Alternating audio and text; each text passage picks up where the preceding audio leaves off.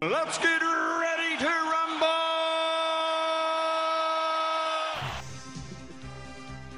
All right. Hello and welcome to Netflix vs. Cinema, the podcast that is slowly, slowly getting back to full strength. Slowly, we are getting there, guys.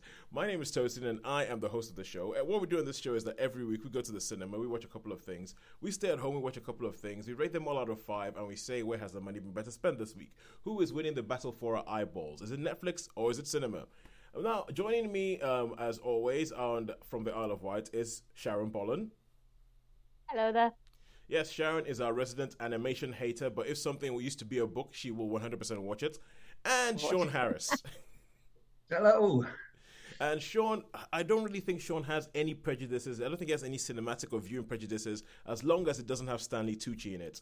If it has Stanley Tucci in it, get the hell out. I'm not, I, actually, I think he would still watch it. He would just complain the whole way. Isn't that right, Yeah. Shaun? something something along them lines. Yeah. Yeah. All right, Yeah. cool. Yeah.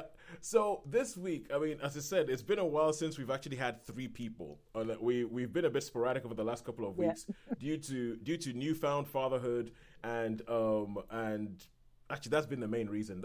that's been the main reason. Like, we're just gonna do what I'm finding recently. I found myself doing recently, and just blame the kid. And life happens. Yes, it's like, oh, yeah, where's my phone? The kid. I can't find my car keys. The kid. Someone stole the car. Must be the kid. How old are they? Well, three and nine weeks. Yeah, but but they must be there. That'll Must be do there. must be there. All right, but so yeah, so we're back. We have about three people, and we actually have like a full complement, even maybe more than a full complement of films in the cinema this week because the cinema has been cinema has been dealt dirty by our hands. I mean, recently we have not been seeing that much at the cinema. So could you just let's kick off with um, Sharon? You're the first one to tell me. Sharon, tell me what have you been seeing at the cinema this week?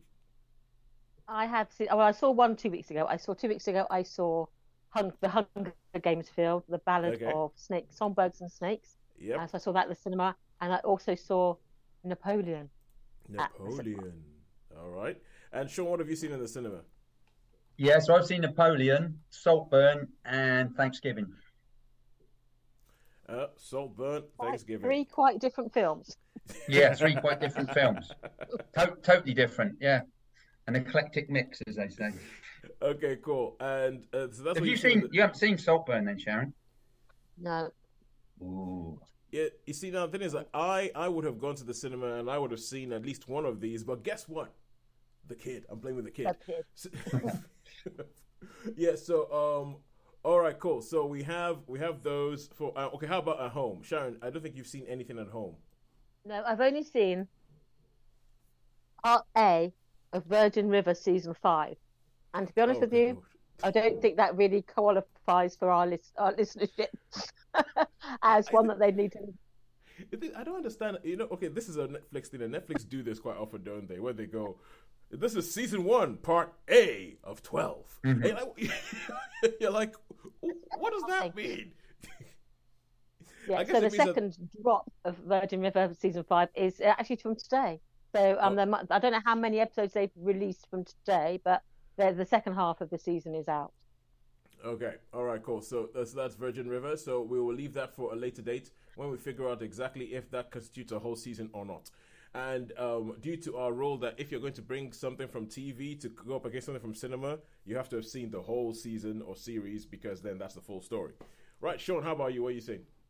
Okay. Well, I've seen Gen V, which takes part in the Boys universe, Yes. and and I've, I've had the Apple that six month Apple subscription with Barclays for the thing, and I Oh, haven't yeah? watched anything except I've started to watch Monarch. I've started, but there's only it's only like been three episodes. So Oh, Monarch: Legacy of Monsters. yeah, so so um, so but I've only seen three of those, but I have seen all of Gen V Okay. from Amazon. All right. All right, cool. So we could either have a bumper show, but I know Shaun, you're waiting for a phone call. So I I'm am, yeah. thinking that we we move one of these films till next week. Next week, yeah. Yeah. So okay, let's see. What do, uh, oh, I think okay, Napoleon is the big one. We have to talk about that. Yeah. Saltburn, Saltburn. I think is, and I think Napoleon and Hunger Games are the big ones. So is it the Saltburn or Thanksgiving? Shaun, which one do you reckon? Okay, let's go Saltburn. Saltburn Although I today. could, Sharon, are you going to get a chance to see that if it's still on? Because I'd love you to see that. Um, I totally would. But I don't know this. It depends this week. I, I'll have to look at my. okay. Well, I'll go Saltburn and then I'll go Saltburn. and then we can have feedback on that. Okay, cool. So move that. Yeah. And uh, so I've uh, I have seen nothing at cinema as I said, kid. And um, now at on Netflix and Friends, I have seen Gen V. I have seen Bodies, and I have Oh. seen the second season of a show called My Dad, the Bounty Hunter, Ooh. which I've never uh, heard of that. I think I reviewed the first season, but but oh wait, Okay. okay, oh, Sharon, this is why you have forgotten about it. It is animated. Oh, that's it. I just blotted that from my mind. that, that, that's that's why that's why I just nah nah. it's like get thee behind me. Like, all right, cool. So um and all right, just before we go on, if you guys would let me let me have uh th- okay three minutes, three minutes, something like that. So every now and then on this show, I keep thinking, you know, we call ourselves Netflix versus cinema, and there's sometimes I wonder, is that does that title actually mean anything? Because we just love watching things anywhere. I mean, we do have a soft spot for cinema, but I saw a film. I started watching a film that was raved about when it came out at the Cannes Film Festival. It was raved about by critics when it came out in cinemas, and I started watching it, and I was and I was like, oh my god, this is a philosophical Netflix versus cinema point po- uh, point uh, point because this is a film that I think is created to be watched at the cinema. It is created to not to be watched when you do not have a pause button or any choice over what else you're going to do. I think it's almost created for a festival crowd, then maybe for those who pay, and then at home, I'm not sure it's really going to do well. And it's a film which I think Shaun you might have watched called Titane. I don't think so. All right, cool. Sharon, did you see it? No, it doesn't ring a bell. No. All right, cool. I, okay, so this film, right? It's t- it's it's a French movie. It's a French movie, and as I said, it was raved about when it came out in the cinemas. And it kicks off, and you're like, it, it kicks off with a girl in the back of a seat, in the back seat of a car, with her dad driving, and the girl's being a bit boisterous and everything like that. And her dad's trying to get her to sort of calm down. And then she starts playing with her seatbelt and takes it off, and her dad turns around to tell her to put the seatbelt back on. Then the car crashes. The next thing you see is her having a metal plate being put in her head in a, in a hospital. Then it jumps to when she's a grown up. She's at a car show, and you know at these car shows, she's one of these dancers that dances on a car. That's so like dances on the car and everything like that. She obviously has like a following and everything like that. Then this guy follows her and he you know follows her a little bit aggressively, saying, "Can I have your autograph? Can I get your autograph?" So she gives him the autograph. He sort of like pushes himself on her, and then she kills him. that's the opening of the film. Wow. Yeah, yeah, that's that's the opening of the film. But then for the next 20 minutes, there is just an awful lot of what the hell is going on that is happening here. and, and I'm watching it, and I'm watching it going, what the? And everybody's raving about this film, and every, everyone raved about this film. And I was sitting out here thinking, I have a pause button. I have things to do. I have kids to look after. I have other stuff I could do. And I don't think I'm going to hang around long enough to figure out what okay that's the weird thing that zoom has just done. It's like it's like and i was like i don't think i'm going to hang around long enough to figure out what it is that this film is doing and where it is this film is going. Because it does that for the it does does a whole bunch of what the hell is going on for the first 20 minutes. Then it changes tact and seems to go off to another direction without ever explaining what was happening in the first 20 minutes. And i was thinking if you're in a cinema if you're at a festival screening if you've paid your money you probably go well, I'm gonna I'm gonna stick it out. I'm gonna figure out what the heck is going on here. But if you're at home, you're not. I don't. This film could never. I don't think could ever have been made as a Netflix film or an Amazon Prime film or an Apple film because people would just be like, "There is no way I'm waiting for this. There's no one waiting around for this." So it's one of these little wrinkles I found that oh yeah, there is still a difference between Netflix and cinema because in cinema, people you're you're almost kind of like you're at the mercy of the people who are telling you the story, whereas at home you're in charge, and. And I just, I just thought, I'll, I just thought I'll say that. So if anybody who sees, who's seen Titane, because I started watching it, I'm still about half an hour in, and I haven't really gone back to it yet.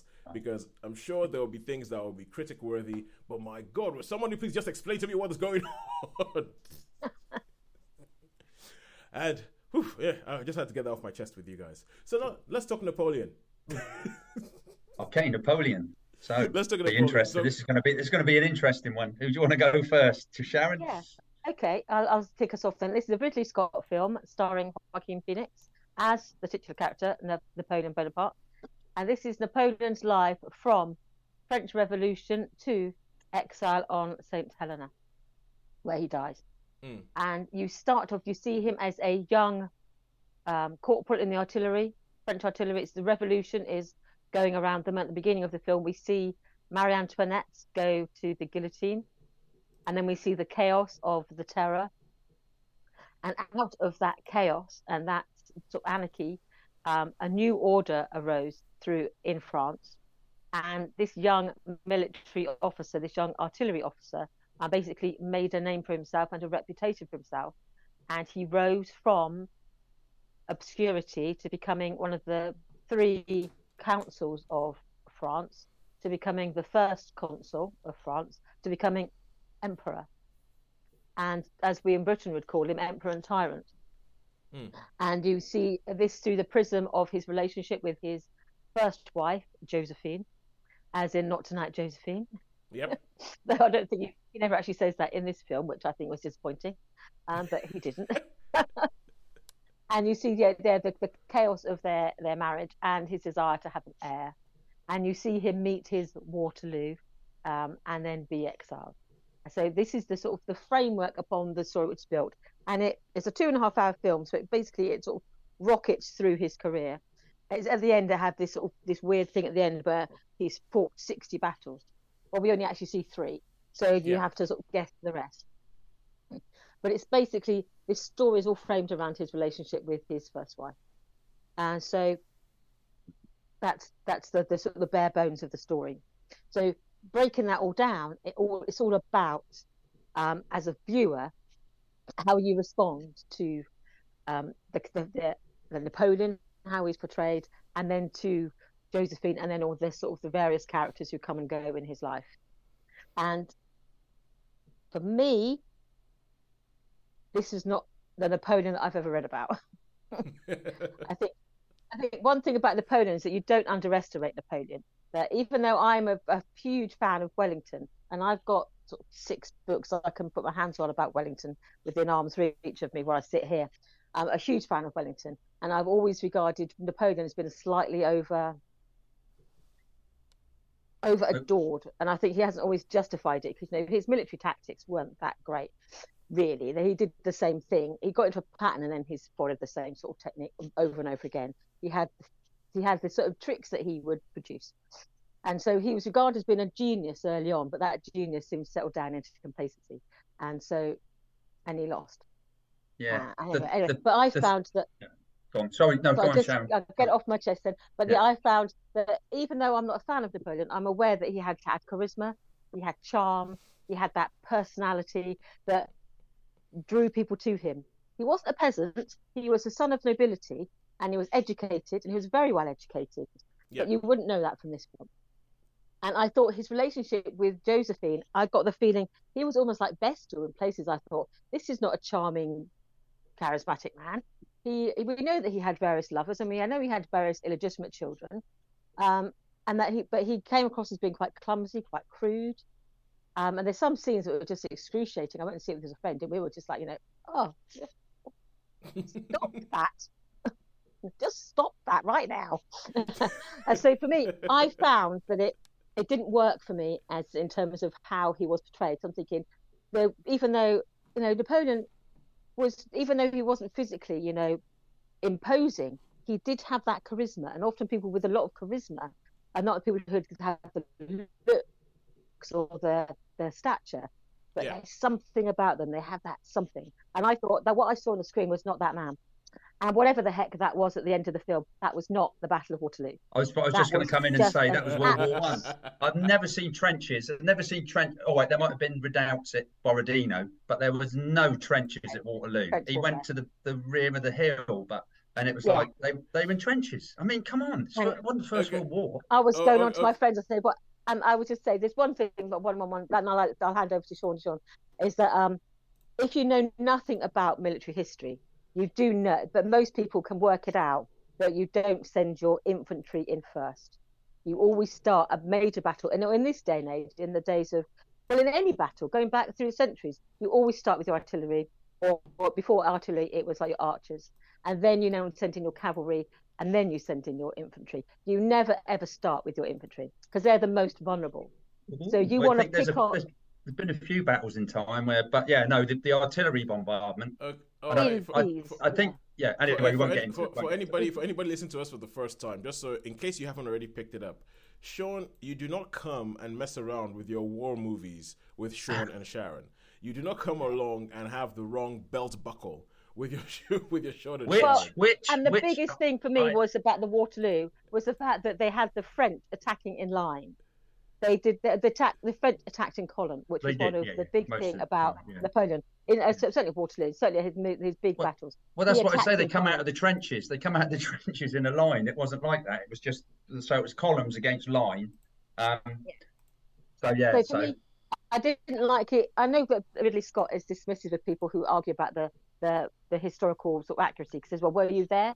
It's like, well, no, I wasn't there, but a lot of people were there, and they wrote good accounts of it. So it is fair to say that we do know how these battles were conducted, and But- that was not what we saw on the screen. But, but so the for me- uniforms, the uniforms were We're onto the belt except, buckles. except for the Russian hussars, which during that period there they didn't have the pigtails down like that. But apart from that, that was the that was that was Yeah, the, the, the you could- uniforms were spot on. oh, so oh, visually, it was stunning. Visually, I think even all the clothes that Napoleon was wearing, you could point it to, a, you can identify it from certain portraits. They are saying, yes, that is that that portrait. Yes, that is the horseback portrait. Yes, I- that is that. I So don't know. could see it throughout.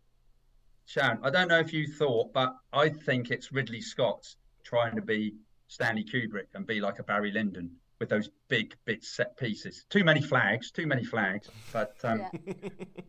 But no, so I found it disappointing, and I found that it didn't engage me. But then I'm going to let Shawnee come in with your opinions. Tosin, but you wanted to have a question. Did you have a question just now? Um, sorry. no, no, I I don't think it was. I don't think it was a question. I think it was just going to back up something that you were saying about Ridley Scott. I think he's gotten to the I don't give a whatever period of his career where there, Yeah. are certain things where I think I think like Ridley Scott cares more about the probably he cares more about the spectacle than the accuracy. And and when you said that Yeah. about him, sort of like was saying that people complain about it too much. I feel like that's very much Ridley Scott's thing. He's like, no, I want it to be big and I want it to be ah, and I don't care. If, no, I didn't. I, did- columns versus lines didn't didn't look spectacular enough that kind of stuff. But anyway, Shaun, carry on. Okay, so I, I could sum this up really, really quick. I think it was Kubrick's attempt at trying to be Barry Lyndon. Too many set delicious pieces, too many flags. Um, I would have called it jo- Jo- I would have called it Pride and Prejudice and in brackets Josephine or Josephine Pride and Prejudice. It was dull, tedious, boring. I thought it was absolutely. I, I, I, I agree with Sharon on this. I really, really hated it. I think Joaquin, worst performance I've ever seen him. He had about Mhm. two emotions. Joaquin Like Phoenix, one when yeah. he saw Josephine, like Sharon was saying, with the doing silly stuff, and then yeah. So so as I said, it's um. I mean, the, the uniforms were pretty. The uniforms were nice. It looked good. The uniforms were good, but um, as we say, that's I, I didn't even think the battle scenes were particularly good, and I don't think he ever charged with the cavalry, even even in um Austerlitz, that first one. So what did you have? You had Austerlitz. Oh yeah, that you had that beginning, and again they had it going across the, the frozen lake. But I thought that was just like historical sort of rumor that it wasn't actually a lake where they thousands drowned. It was fishing No, it was it was quite they it was a very very snowy misty day and he sort of countercharged through the snow he sort of Yeah. lured them in so yeah but But yeah, yeah, I he suppose did weaken his flank and let them did, drew them in, and then he sort of you know, Yeah, yeah, okay, I no, think this could have but, been a but you, series you on- see, you see, that's the thing. Frozen Lake cinematic, fishing ponds. Ugh. So guess where Ridley's gonna go? yeah I mean I mean I just like found it thousands really, drowning, really and it's like they didn't. Uh, but You'd yeah, the Battle of if Austerlitz was just not. That was but again, none of the battles to me were, were spoke Napoleonic War at all. I No, thought no, "No, this is not the way the, the battles were conducted. O- Okay, so with your expertise, I need to ask you something. There is a scene in this that was spoken about in the trailers where he fires cannons at the pyramids in Egypt. Yeah, it's just nonsense, isn't it? All right, cool, cool, good stuff, good stuff. I He was does, wondering you, about- you do see him like, and then sort of rubble showering down from the pyramid. It's like, well, to forgive me for sort of pointing this out, but the pyramids are still there, and they don't have Johnny great big cannon holes in them. Yeah, yeah, yeah. Okay, So- cool. he was what did you think of Joaquin's performance Sharon? yeah, yeah totally totally totally like I just found it really dull I really did find it boring I mean yeah that's, I suppose the first what was the first battle Toulon wasn't it the first battle yeah. was was okay And so it was Toulon, Austerlitz, tiny little bit of Egypt, and then Waterloo, which was Waterloo, World War well. One. Or no resemblance to Waterloo. Yeah, but it's much better watch a Christopher Plummer, Rod Steiger movie, eh? Absolutely. Go back to that. Go back to that. That's, now that's Napoleonic for you. All right. But yeah, he was eloquent and he was educated. He did some things that we still do today, like the calendar and about. There's things that he, he did that you would have no idea from this film that he was a man, Yeah. anything other than just a let's just get me cannons out and far away Well, in every. okay, in a, in, in a weird way, from in a, in, a, in a weird way, reading between the lines, Sharon, it sounds a, bit, a little bit like you know you said earlier that you thought Napoleon is um, over adored. It sounds as if this is Ridley Scott going, "I'm going to bring this guy down a peg or two. He was he was not that great, but you think he's gone too far." Yeah, I think so. And I've seen, I read, I don't read, read any reviews or see the trailers before I watch a film generally, um, just because I want to sort of go to it without any preconceived ideas or I don't want to be steered into, oh, look at this bit. But I did Yeah. see, I think, one trailer before this. And um, afterwards, I read one of the reviews and I know that the French hated it because they thought it was very pro British. But when I watched it, I didn't think it was very pro British at all. I thought it No. was um, just weakly done. And there's a scene with Wellington, and again, the way Wellington was portrayed in this was just to me was just absolutely dire. I just think it was Rupert Everett hamming it up, and I thought Yeah. that in no way resembled the Duke of Wellington. Some of the oh, things he said, I just thought he was not a buffoon, and he was this this the buffoonish man on the screen. I thought that is not the Duke of Wellington. Yeah. It, it- oh, all right. Okay. Cool. So, how many stars would you give it? I'd give it a two to be kind. I concur. I concur. I'll give it a two to be kind, and that is being kind. So I just like Two to be kind. So, so really, really good, really, really good costumes, but the historical inaccuracies, you cannot be having that. And it's dull. that. I- I, I found it dull. I've, You- I've you really, and really don't- struggled with it. Really You- struggled with it. And you, you, you, you didn't like Joaquin Phoenix's No, it's, no, he's performance. rubbish. Awful. Worst And performance was, I've and seen. To be honest with you, I think he was too old. At the beginning, he never looked anything other than a middle-aged man. Okay, Even and- when and- he was supposed to be a man in his twenties, he Okay, was a and- and- middle-aged man. And Sharon, now you are getting onto you're getting onto one of the reasons why I don't want to watch this film. So, so um, somebody pointed out when they because Vanessa, you guys haven't mentioned what Vanessa Kirby is like, but from what No, as said, Josephine, Yeah. yeah, because again, Josephine, the real Josephine, was older than Napoleon. there well, we in this are. film, She clearly is not older than Joseph in, No. in this film. There we are. Uh, uh, that was the thing. When when I found out, when somebody pointed out that the real um, Josephine was older than Napoleon, and I heard that they casted Vanessa Kirby to play her, I was like, oh no, this is Hollywood doing what Hollywood does. Because if she was older, I think that that's actually quite interesting, and I think that that's that there's some there's something you can do there with Makes the fact their that relationship make more sense because in Well, this what- film it made no sense, and No. you get the feeling from this film that she couldn't stand him because all Yeah. the body language, whenever he came anywhere near her, you got the feeling she was just like leaning away, and she'd be like, "Oh, for goodness sake!" You think? And I said to I went to sit with my friend Gemma, and I said to him, you know, she in that in this film she couldn't stand him, she couldn't bear him to be anywhere near her, which is why she had all these lovers. But um, you think no, actually, when you read their letters, you think no, they had a they did have a passionate connection. They didn't regard sort of marital faithfulness to be important because both of them were unfaithful, but Yeah. they still absolutely were for each other. yeah, And I thought you didn't get any of that sense of that passion of that sort of, you know, that intensity of this relationship. He was needy, she was careless and a little bit, you know, slutty. And so it was just like I thought, no, I'm not I'm not buying this relationship. Yeah, I, I think the, the the second they said that they were going to make because Vanessa Kirby, I love. I think she's a brilliant actress. But like the second they said that they were going to have um uh a Josephine who was obviously younger than the Napoleon, when in in actual fact it was the other way around. I just thought I don't think I'm going to like this film. And with the one film I get to see a, a week, it's not going to be this. So two stars for Napoleon. let's two stars for Napoleon. Thank you very much. We shall move on. And okay, let's see. Uh, now we're going to Amazon Prime, and this is Gen V. Shaun, Gen V. I saw Gen V. So um, I'm gonna give a I'm, Shaun. I'm gonna give a quick prezi of this, and then I'm gonna yeah, remind I, you. I, I like that because I just I'm I'm all emotion. You guys are logic. I'm just like emotion. yeah, that, that, that, I'll wind you up and let you go. I'll wind you up and let you go. All right. So The Boys was a TV show that started on um, Amazon probably about three four years ago. It's based on a comic book series, and the whole idea about it is that this is a world that has superheroes. You have superheroes. They exist but they are kind of like actual. They're like, almost like celebrities, where everybody's like, "Oh my God, Soldier Boy! Oh my God, Homelander!" and all that sort of stuff. And but you have the boys, who is like an underhand version of the CIA, whose point, whose thing is to keep the to keep the superheroes in line. Because in this world, the superheroes are not the magnanimous people who stop buses and save kids and rescue kittens out of trees. The superheroes are the worst kind of celebrity that you can have. Because if you have these people and you give them so much adoration and you give them so much power, what they're to be, they're to be monsters. And so the boys keep them in line. Gen V is a spin off of the boys where it's set at a place called Godolkin University, which is called, referred to as God U. For those of you who've read the comics, you know that Godolkin was essentially, he's their version of Charles Xavier. He's, he's, he's Godolkin in the comics is obviously based on Charles Xavier. Has this school where he has all these people where because it's the boys, some nefarious, horrible stuff goes on.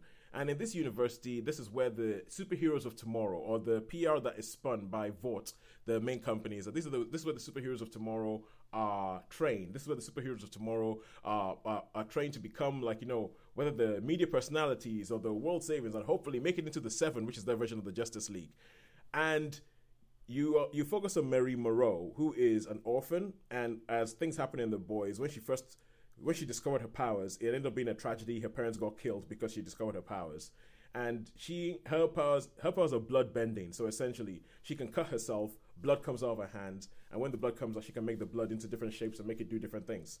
And um, she gets accepted into Godolkin University, which is her only way out of of being an orphan and being in the system. And she's like, "Yes, this is my one chance. I'm going to do it." She gets to Godolkin University, then things happen, and then that's where the that's where the plot kicks off, and you start realizing that as this is the voice, things might not be what they seem. This university might not just be the wonderful, magnanimous place where you train the upstanding citizens of tomorrow. Shaun, I'll, I'll send it off to you now. You will. Okay. Okay. Cheers. So yeah. Okay. My feelings in this film. So you've got the college. You've got you got lots and lots of different powers. You know, yep. some some powers, and you you have controversial. There's controversial moments in this where they try to be outrageous like they, they were in the boys, especially should we say with the with the little I think her name's Atom or, or what's her name? No, no, no, uh, oh, drop what the uh, little oh the one when she fights the I can't remember. Well, her name's Emma. Yeah, but anyway, you know what I mean. So yeah. the one that can that's got bulimia that has to. L- little to... wicked. So, so essentially, uh, uh, uh yeah, yeah, yeah. So uh, this is this is an example. It is it's, it's an example of the way things happen in the world of the boys. So in the in DC world or Marvel world, you have Ant Man or you have the Atom, and they shrink down to small size, and they can go there, and it's all well and good and everything like that. But in the boys, they have a character who does mm. this, but the way she grows small is by throwing up and by yeah. making herself throw up. Little Wicket, that's what I call it. Little, Little Wicket, yeah, yeah. So uh, they she by making herself throw up. And so because of this, she has like a YouTube show where she does things where she like fights a hamster. She goes down to size, she fights a hamster and all that kind of stuff. And people, and then you have all these people who have fetishes who want to come mm. because she's small, and they say, "Oh, could you do this because you're small?" And like, and it, yeah, and it, it's it, because it's the boys. Things are going to get sexual. Things are going to get yeah. weird. Things are going to get. Yeah, yeah, that was that was that. You, know the bit I'm talking about, Toes. I, I didn't the, think I it was. Exactly I didn't think it was particularly it wasn't particularly. I didn't think it was particularly necessary, but it probably probably was for maybe the teenage and angst thing that sh- sh- you know wanting to be like. Nothing in the world of the boys is necessary. no, that's true. That's a good point, Tom. Sorry, I never thought of that. Yeah, yeah, yeah, yeah. Maybe, maybe. I mean, yes, yes, yeah. I found this like um uh, just I don't know. I found I, I struggled with it, Toast. I struggled with it. Mm-hmm. The first two sort of had me intrigued. I thought, yep. oh, where's this going? And then they had the thing with with the you know the forest where or, the woods oh, the or woods. whatever. Yeah, the, woods. Yeah, yeah, yeah. And uh, to me, it was it was totally aimed at teenagers. I think because because it was all teenage angst and their problems and self esteem and it and, is, yeah. And it was very much very much that um that way inclined. Um, and I thought, I mean, Ho- Homelander makes an appearance in the, and I just don't know how people could have survived home, home Homelander in you know, I'm like, really, really. After after doing that, you you managed to, you know. Well- I, anyway, anyway, you know the bit I mean. I know, I know the exact bit. I know the exact bit you mean, and the bit you're talking about is almost kind of like a. It's it's it's it's the comeback. It's be, because this is set in the world of the boys, and there's people who who sort of asked like, couldn't this storyline actually just have been in the boys? Yeah, because yeah. there is there is a, I think there's a storyline in the comics that this takes inspiration from, where Hughie goes to the Godolkin people and everything like that, tries to infiltrate them and all that. And that, uh, uh, but I actually think that exactly what you said about it skewing younger because it's with university students and going with their different things and somebody trying to sort of work their way out of the gutter and somebody. uh, I think that that gives this show a purpose or reason to exist because if this was just like you know the boys again, I think it would have been dumb. But I think it, it has actually very effectively gone off on its own and gone off in its own branch to say this is a different corner of the universe that's happening while all this other stuff is happening. And it makes sense that this stuff will be happening, as you said. Homelander and all this stuff would not even care about this corner No, of the no, no, they wouldn't. They it's, wouldn't it's even- significant. It's significant. They don't care about the fact that um, that uh, that one character is falling in love with another character who is a boy but sometimes a girl. Yeah.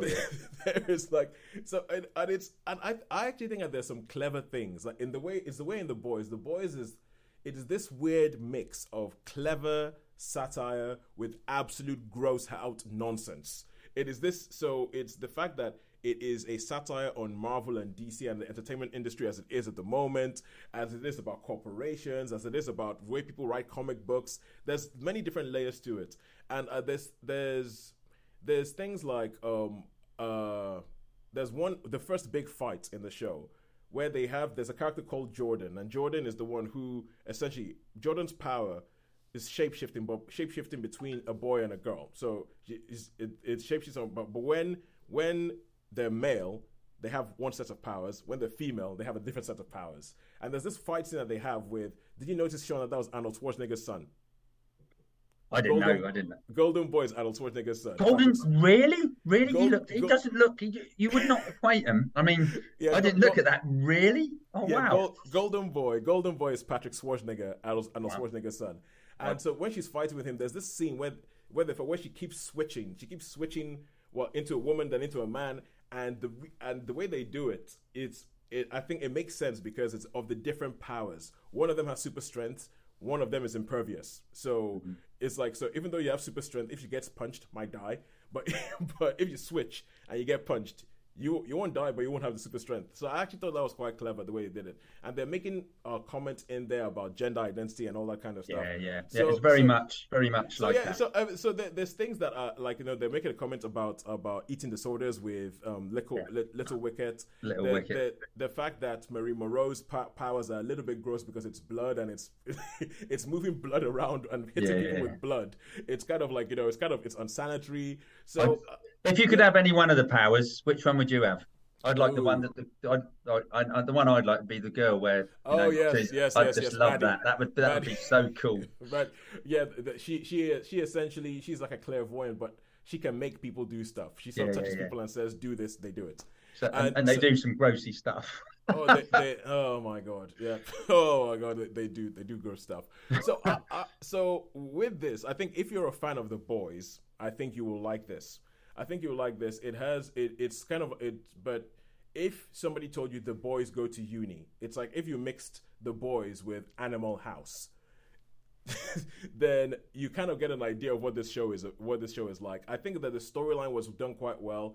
There's always a conspiracy because you know it's mm. going and I think that it's actually unfolded quite well. Like they the way they explain the conspiracy, what's happening. There's a really key point because I've read I've read all of the comics and there's Oh, things right, in the okay, comics I'm not, are- I'm not au fait with the Yeah. comics, so yeah, and, and so so there's there's there's a theme in the comics where I always wondered how are they going to bring this in, and they bring it in using using Gen V, which I thought was actually very clever.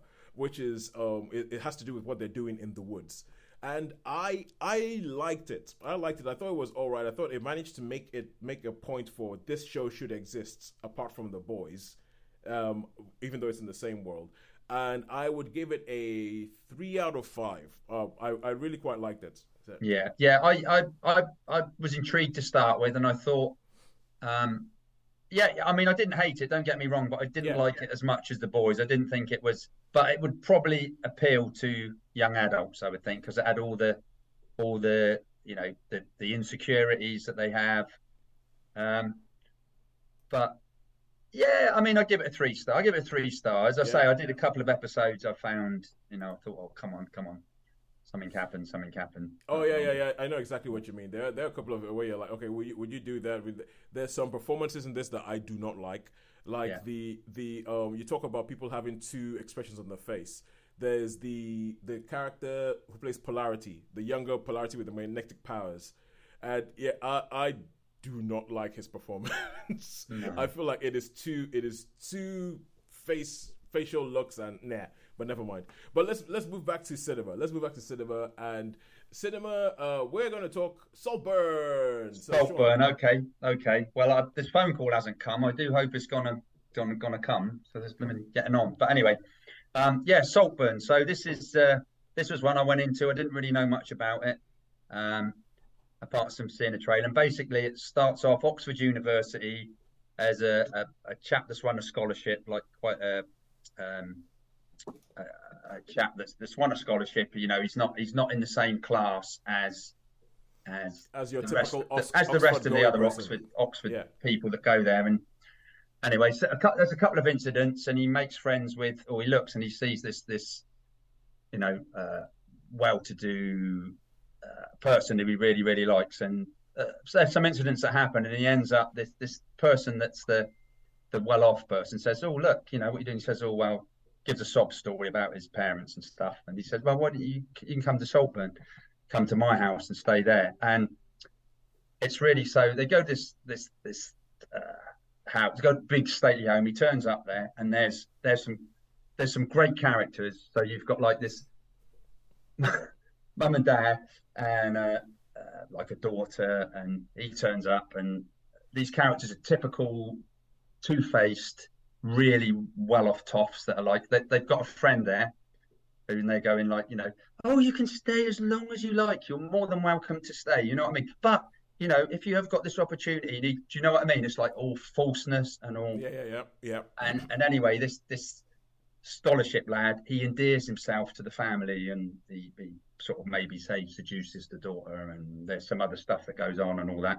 And then it turns out that that is he, he has got his family okay because the the the well off guy, I can't even remember their names. He takes them to um he takes them. To, he says, "I want to come and see your your you know your mum and that," because he's told them that the the Yeah, dad's yeah, died. yeah. And it turns out, and the family's just like a normal working class family. They come in, oh yeah, come in and all that, and he goes, he's he's really polite. The uh, the toff, he's really Toff. really polite. But Played- afterwards, when they Jacob come back, he's like he like that's really bad, mate. You told me you've been lying to me and all that Yeah. and then there's there's some other stuff that happens and gradually I can't really say without without spoiling it too much but yeah, yeah.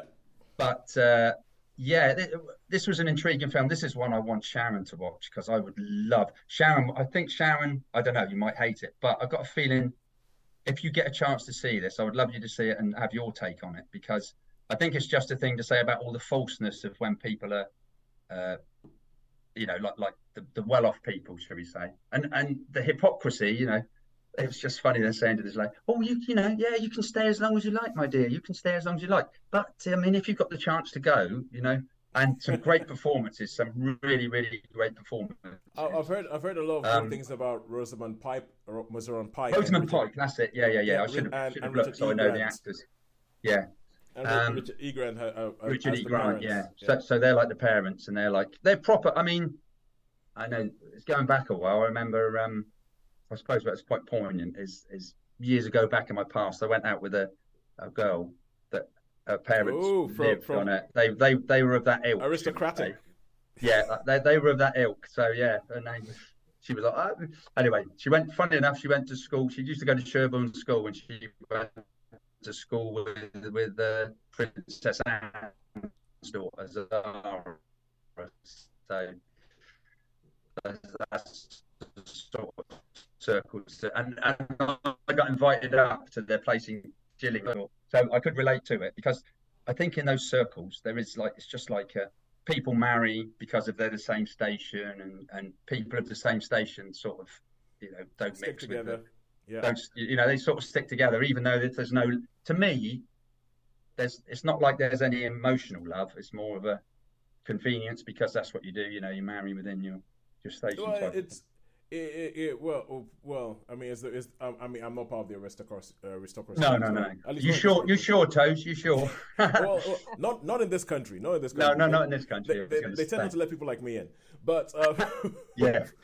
but um, but uh, it, it is it is one. It does seem to be like you know like you know how you used to have the royal system where people would marry because it's uh, keeping the wealth in this area. Yeah yeah yeah it's, def- And I, it's and I feel and I feel like that is still those are the vestiges of that world that still exists today and everything exactly like that. you, So- you're exactly so- right you're exactly right So, so with with this film, I was expecting that it was going to be like a class story about this class clashing with that class, and then what happens, and and um and and because it's, it's directed by it's written and directed by Emerald Fennell, who Hmm. did who sounds like she's from that.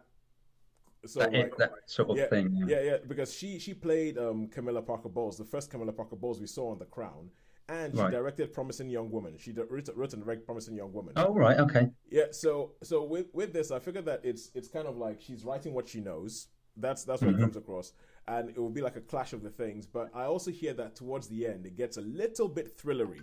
Mm, so- definitely yeah, yeah, definitely but- yeah it gets a little but I don't want to give I can't really it's difficult yeah, way I know, without you- giving away because know it's a you, you film you, can't talk about see. it. You can't talk about it because it, but, but essentially, there's peop people with nefarious motives, is what I've heard. yes yes And uh, this and this was the film that I came the closest to going to the cinema to see over the Oh, last two shame. weeks. What a shame. Yeah, it was a film I came the closest to, but then kids.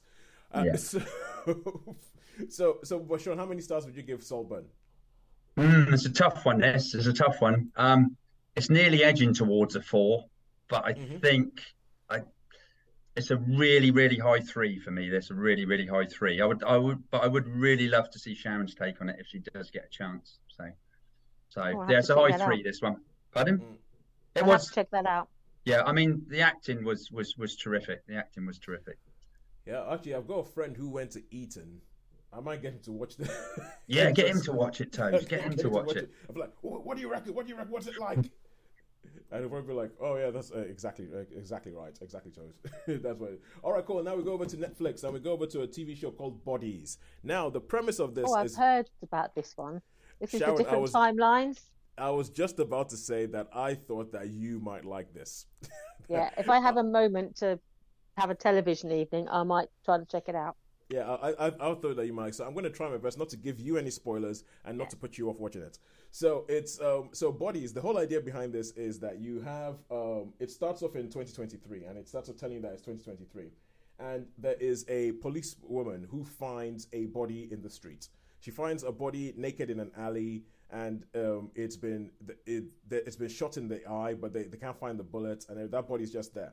And so she's going on trying to figure out what on earth is going on with this body. And then all of a sudden, the, the show rewinds back and it goes back to 1941. And in 1941, there is this Jewish policeman who works in London who finds the same body in the same alley, but in 1941. And then he's trying to figure out, okay, what's going on with this body and everything, and why is this thing here? And there and somebody gives the people give him phone calls and they tell him things like no you are loved and then they give him instructions to go do certain things about moving the body from one place to another and then you realize that okay there's something that's going on here and, but before you can figure that out the show rewinds even further back to nine to 1892 i think it is to 1892 where this time another policeman finds the same body in Long Harvest Lane in London in exactly the same position with exactly the same markings, a tattoo on one wrist, um, uh, one eye missing, no bullet being found, all that kind of stuff. And what you now, what you start having is that you now start having it being cutting across these timelines as they're going through these things and trying to answer the question, why is this body in the street across these three timelines? And Are they aware of the other previous investigations? not to begin with, No, I'm going to say that'd be quite some police archive if they have. yeah, You know, they- they- there was they- this case from 1950 or no, no, uh, uh, okay, Sharon. I think I think you might. I think you might like. Let, okay, let's put it this way: there are archive scenes. There, there are trips to the archive scenes in this show where they're trying to figure it out. And they're trying to figure out what is it with this body, what's going on. And as it goes along, you find out that it has something to do with a character played by Steve Graham, who shows up in two different timelines with two different names. And this is so intriguing me. Actually, I'm really, I'm thinking I'm going to have to watch this. I, think, I think you would quite like it. I think you would quite like it, and it, and it's because it is an intriguing premise. It's another one that's based on a graphic novel. It's an intriguing premise. It kicks off there, and it's, okay. What's going to happen? How are we going to fare? Who what are we going to do with all this sort of stuff? And uh, it is, and something happens at the end of the first episode, which they kind of tell you in the trailers, and they and they, you can find out what happens there. And I feel like it's a bit of a spoiler, so I don't know whether to tell you but don't tell me then, because I don't even watch the trailers. Okay, cool. Okay, so so that happens, and, and, now and now this is the problem because you have still got to watch it. It makes it difficult for me to review it because because I'm like anything I say could could affect your could affect your. I can take my earbuds out for five minutes or for a few minutes until you wave, and then you can talk away for the benefit of our listenership and our viewership, and without me about spoiling it for me. Okay, cool. Okay, good, good stuff. Good stuff. I say headphones are out. All right, cool. Okay, cool. So Sharon is no longer here, and Sean, I can tell you what I really think. But no, I, I, think I think it's a very very intriguing premise to begin with. It's a very intriguing premise, as Sharon says, and you start watching. That's why I started watching it. And there's timey wimey stuff that's going on where there's things going on, and because this person affects that thing and this timeline, and that goes into this thing. But I think in the end, it kind of ends up asking more questions. As what you know, what happens with things that have to do with time travel, that you end up with a point where you're like hang on a second, but if that happened, how about that? If that happened, how about that? Wouldn't that affect that? And wouldn't that go? And it ends up being a little too neat at the end of it, where it ends up being a little too neat. I feel like it should be a little bit messier if you've sort that out. I'm not sure because you know that there's you know there's a there's the Back to the Future model of time travel where you can change the past and therefore change your present. Then there's other there's things like the Twelve Monkeys thing where that says there's 12 monkeys thing that says if something has happened it's always going to have happened. And it has taken a, it has taken account of the fact that you're going back in time to try and change it. So there's the 12 monkeys thing that, does, that says that. And this for a while seems like it's going with one one time travel model. And then at one point it seems to sort of switch to go oh well we need something to change this thing so they go to another time travel model which doesn't quite work for me towards the end and so in the end i think it starts off really strong. I love the performances. I love everything that they do with it. Then at, uh, after a point, when they start, when they start, once they start explaining to you what's happening, it loses a little bit of um, of push, and it goes down to around about a three for me. And it has at the end a ooh, guess what? This could keep this this could still be going on. Come back for season three, season two. But I feel like they've gotten to the end of the story that was probably to- told in the graphic novel, and I'm not sure that season two is going to be any good. I think season two might just be them messing about. But um, so that's it. I would give it a three out of five for, okay, for me. Cool. Cool. And now we can Sharon come back in. Sharon can come back in now. I'm back. Yeah, right, I'm gonna close. I'm gonna I'm gonna log off and see what, what's what's going on with this one. All right. So I'm gonna I'm gonna leave and all right, cool. I'll catch yeah, you guys later. Yeah. Yeah, yeah, yeah. We'll see you later. Um, all the best with the phone call. Thanks. Well, it hasn't come. I reckon they haven't got the phone number. I'm really annoyed because it said after 4:30. So I, sh- I shall phone that number that I've got there. I've recently, the thing is, I've recently changed, I've switched. But anyway, um, so I'll see you later. I'll see you guys later anyway. All right, see Sharon. you next week. See you later. Man. Okay, I'll see you enjoy later. The, enjoy the secret cinema screening. Thank you. see you later. Bye. Okay, so Sharon, you can go watch Bodies, and then you can go back and listen to my interview, well, to my. I can watch the whole what, thing and yeah. see what you say. See what you see what you thought about it. So now let's go on to cinema. Final thing is cinema. Hunger Games: A Ballad of Songbirds and Snakes a title that I think is stupid, but too long. It's it's too long. It's too long, and it, it, it doesn't make me want to watch the film. Let me put it that way. But go ahead, tell me about this. Yeah, this is um, the as it says, it's a Hunger Games film, but this is actually set uh, 50 years before the Hunger Games films that we know. And this is the the st- going back to the the adolescence and sort of young manhood of Coriolanus Snow, who mm. becomes President Snow in this, and he's like the the big bad almost in the Hunger Games universe as we know it from yes. when we see Katniss and all the others frolicking about. And so this basically is ten years after the war, which set all the, the different districts apart away from each other, um, the central point. and they still have the Hunger Games, which were invented basically to punish the districts because Yes. they and it's and this goes back to how basically where did the idea of the Hunger Games come from? Yeah. And um, in this 10th anniversary year, Coriolanus Snow, he's in his last year impoverished by the war. And in order to earn a prize, um, he wants to win this prize. And this year, for the first time, they're trying to do something with the, the Hunger Games because people are not watching them. People don't don't approve of them. They think it's barbaric and it's um, you know brutal, and they can't see the point of it keep, to keep punishing the districts. And so, to, to the games maker, has decided that to make it a bit more interesting, each of the Hunger Games candidates, the tributes as they're called, is going to have a mentor.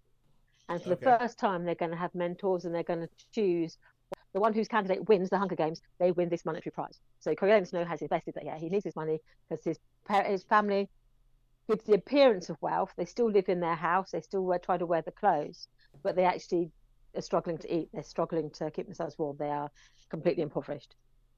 And in comes a situation where the Hunger Games start and they introduce the new tributes from the different districts. And Coriolanus Snow is given this young tribute, this young girl from District 12. Yeah. Her name is, so is Lucy Gray Baird, and she is a Covey, which is basically, she's not technically part of the district, she's part of this I think, group that um, we think Covey is like a derivative of Carney, where they're Okay. like carnival people. They are performers, they're musicians, they're actors, and they sort of move from place to place. But since the war, they've been confined into District 12. Yeah. And so when she is called up, her name is called out. Um, she, her, her chums who she lives with, start singing, and so she sings back because she's like a singer. Yeah. And so she, instantly she becomes more noticeable because she's she stands out from all the other tributes as, as a singer So she's the songbird then. she's a songbird. But she also because she is sort of lives outside of the town she lives a bit more native she actually has affinity with snakes. And Okay. the first time you see her when she is called up to be go, go up to be called up you know she, her name is called out she drops a snake down the back of this girl in the audience. And you instantly think there's you know what's all that about? And it turns out you know that she's the daughter of the mayor and she's been going out with lucy gray's ex-boyfriend and so they think that she was set up to go into Hunger Games by this girl saying, "No, please, Daddy, get rid of her." Oh yeah, yeah. So she drops a snake down her back. So you've got the snakes and you've got the songbird, and then it basically goes into the Hunger Games territory. There's the you have the games, and you have Coriolanus Snow trying to sort of help her through it. yeah. Um, but like the book, it's structured in three parts. It's like three sections. There's the first section is about the games. Or was that the first or second section? Anyway, there's into three sections, and you see three different parts of his life and how the events of the Hunger Games and then what happens after the Hunger Games, how it shapes the man he becomes. Because Mm. you sort of, so you know at the beginning you're not quite sure. Um, we know he turns into this sort of quite hardened, um, well, he's just hardened man. He Yeah. wasn't a villain as such, but he's like uh, he's got there's no soft edges to him. There's no compassion to him, and you learn through the process of the film, you learn how he got that way, what turned him from being at the beginning sort of quite idealistic, quite sort of you know friendly. He's loving and he was kind and he was willing to sort of love freely. Yeah. Um, and what turns that into this this hardened man that he becomes. So you see, it's the it's the story of the young Coriolanus Snow, who grew up to be Donald Sutherland. Yeah, yeah. Okay, so my big question is does it work? For me, it did actually. I wasn't expecting it to because I've been aware of the book because the book's been out for quite a while now. It's been out sort of I don't know three or four years, and I've always I didn't bother reading it. I thought, well, I know what happens to Coriolanus Snow. Why would I Exactly. invest? Why would I read 500 pages about someone I know what happens to him?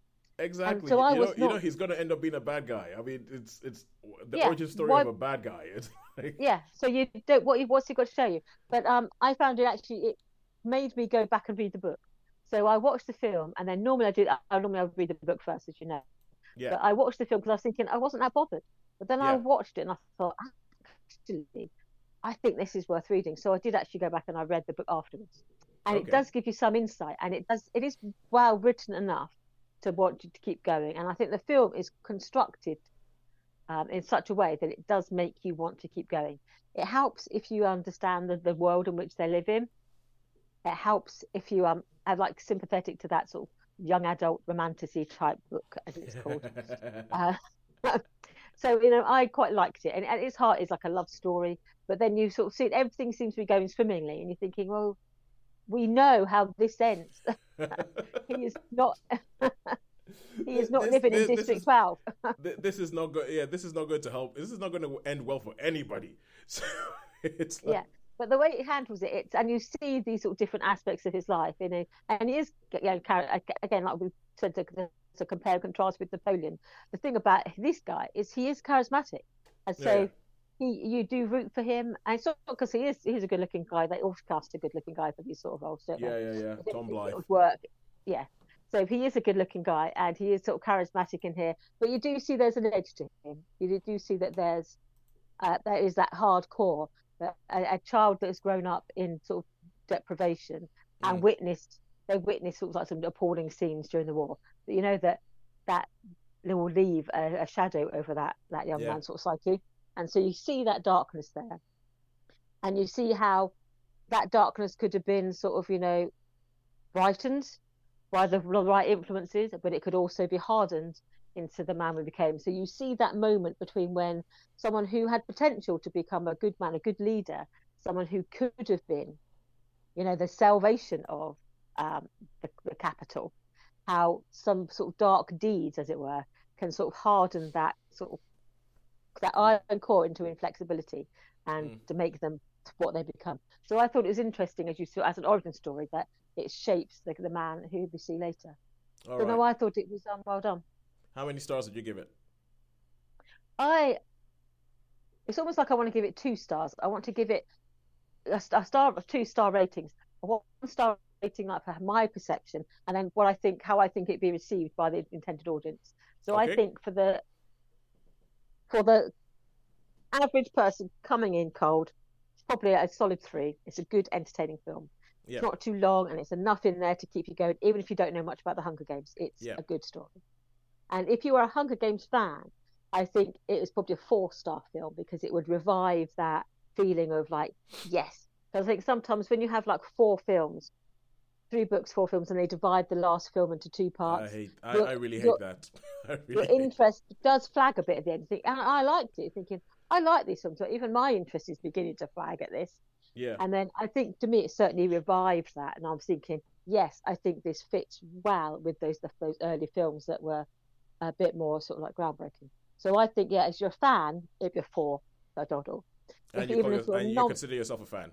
As a fan, yeah, I, I enjoyed the books, I enjoyed the the films. I think if, but coming as someone who is coming cold, I think there's still enough in this film for you to enjoy, and, and I think it's a solid three. But you know, for the non Hunger Games, you know, initiates that are out there.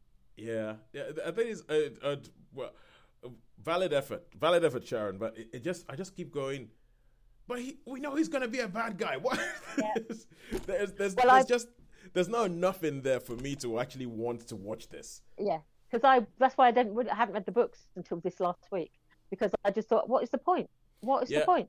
There, there, And there it- is a, it wasn't there's a enough in hefty, there's a hefty load of what is the point with this with me because Yeah, but no, I think it, would- it for me it delivered. It was worth it. It yeah, worth yeah. it. All right, all right, cool. Because uh, because for me, I feel like even though even though they say, oh yeah, yeah, yeah, but look at this, he's different at the beginning of the film, and so I'm watching and going, so yeah, that. In my head, I feel like I know exactly what the beats are going to be to turn him from idealistic young thing to battle hardened evil despot. and it's and and, uh, and I feel like I know what the hit bits are. And as I said, I'm time poor nowadays. I want to watch something else. But then again, not everything is supposed to be made for me. And now we go over to Netflix and Friends for the final thing we're going to talk about this week. And this is My Dad, the Bounty Hunter, Season 2. Now, I spoke about My Dad, the Bounty Hunter, Season 1 a while back. And this is a show that uh, to be honest with you, to be honest with you, now that I have um now that I have kids, I sometimes just go into Netflix and I say, okay, I want my kids to be represented, so I just go. Uh, there's some shows I found by just typing "black girl" into Netflix to see to see what comes up. Uh. And this is one of those shows that came up when I was doing when I was doing one of those. I wonder how I wonder how diverse Netflix thing is. And it's a show called My Dad, the Bounty Hunter, and it's based around a Black American family. And in the first season, you uh, what happens is like you find out that the dad, as it's called, the dad is a bounty hunter. The dad is a bounty hunter, but he's a bounty hunter with a difference in that one day his kids are like, "Oh no, we want to stay with the dad. The dad keeps leaving us for the." So they sneak into his boot when he's um when he's about to drive off to a job, which he gets at the last minute. He's supposed to be hanging around. He's estranged from their mom and all that, and but to their surprise, when they're supposed to drive off in the car, the car goes vertically upwards.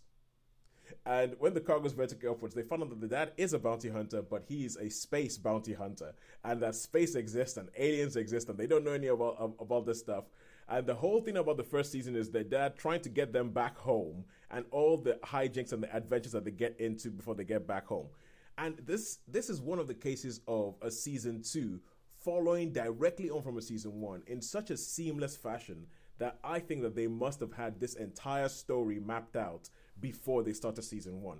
So it wasn't a case of we'll start season one. Oh, we got season two. Oh, we got to come up with a we got to come up with a story now because the because season two of this could lit. I mean, they have to call it my dad the bounty hunter because obviously season people know that from season one.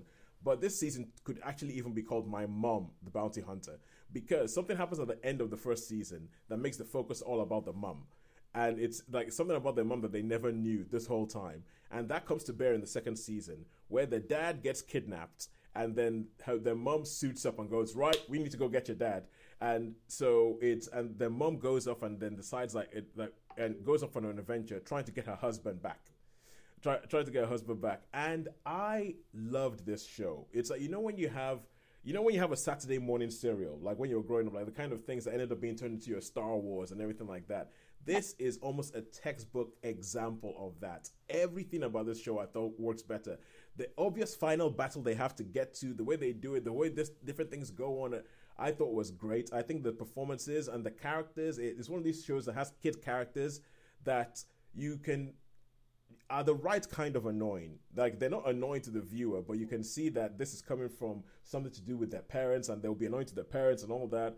And there's there's a line that the mom gives where she just goes, "I'm living my nightmare," and it's just the delivery of it and the, and the moment it is, and it's just it's just so well done. And the big thing about this is, oh, okay, first of all, they've gone with a black family, a black American family but then they go to a they go to a, planet, and I can only describe this planet as an African planet.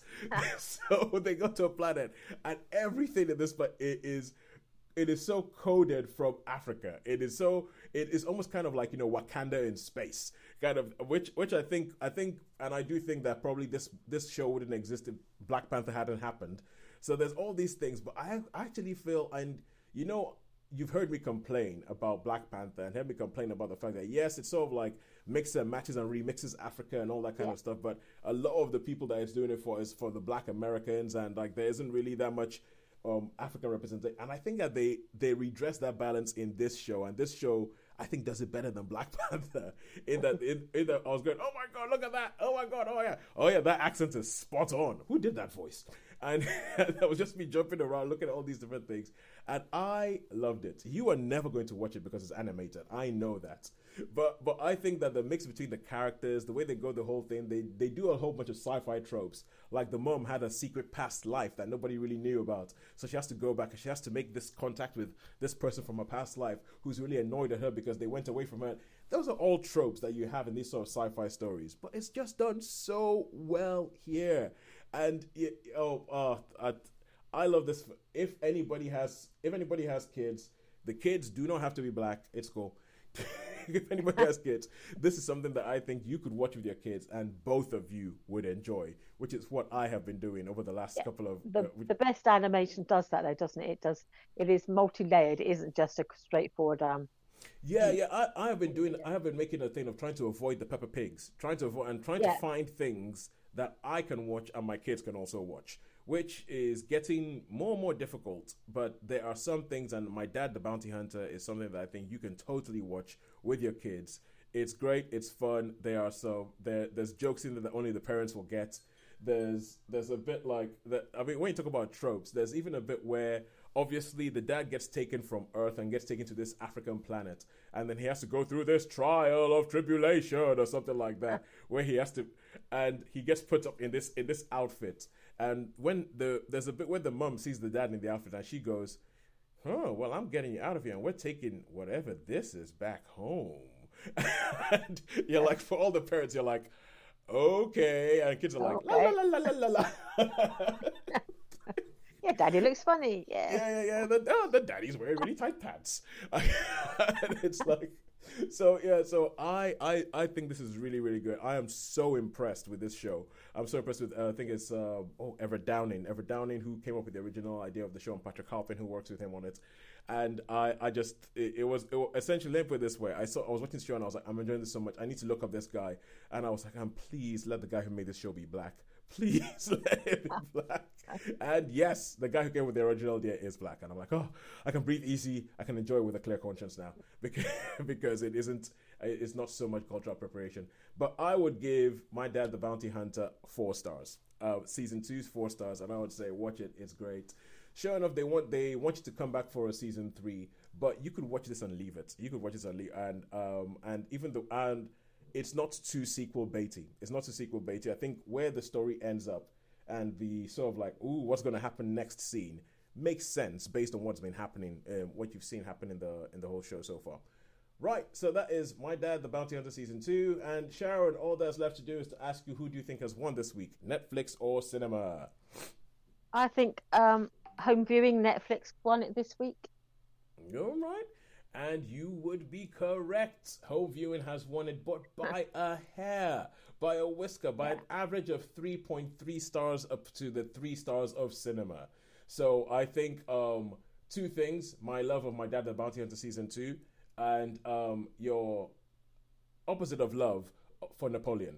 Yeah, I think the Napoleon sunk the cinema this week. So, so yeah, yeah, yeah. Sunk the cinema this sunk the cinema this week. All right, thank you so much for joining us and being with us so um all the way to here. Uh join us again next week. Find us on online. Find us on Twitter. Find us on Netflix, uh, on YouTube and Netflix via Cinema. Even on YouTube, um, and- or not YouTube. Even on Facebook. Netflix via cinema. Please do get in touch with us. Let us know what you thought about this. If you watched any of these shows and whether you agree or not about what we said. Until then, until next time, when maybe maybe I'll make it to the cinema, but I don't want to be stupid. I don't want to come up with like, you know, dumb ideas and everything like that. Um, it's a goodbye from me And it's a goodbye from me. and from Shaun.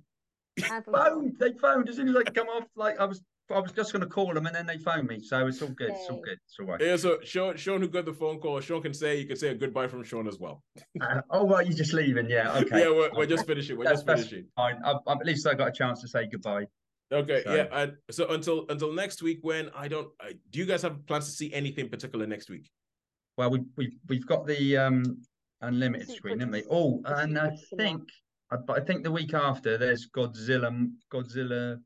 There's a Godzilla film on, which is which I'm probably going to see an unlimited screening of the of the new Godzilla film. All Um, right, cool. and I probably will see. I don't really know what's on. I don't really know what's on. Let's No, have a- I'm a bit out of the loop because I tend to, if I'm free, I'll have a look. yeah, But lately, someone else has called me saying, "Do you want to go see this?" It's like, yeah, yeah. I will. Well, well, as I say, maybe now I'm back. Perhaps we'll start we'll start having a couple of yeah, couple yeah. of, of movie dates. So right, Cineworld. Let's just have a look. Cineworld 39. I'm just gonna have a look, see what's on, and I tell you, I would tell you. So I'm gonna watch Scarface. So I Oh, yeah. watch it, but but I've already seen that, so I don't think we're allowed to. That's not, that's No, not going to be a counter, is it? No, no, no. We've already seen that. Yeah.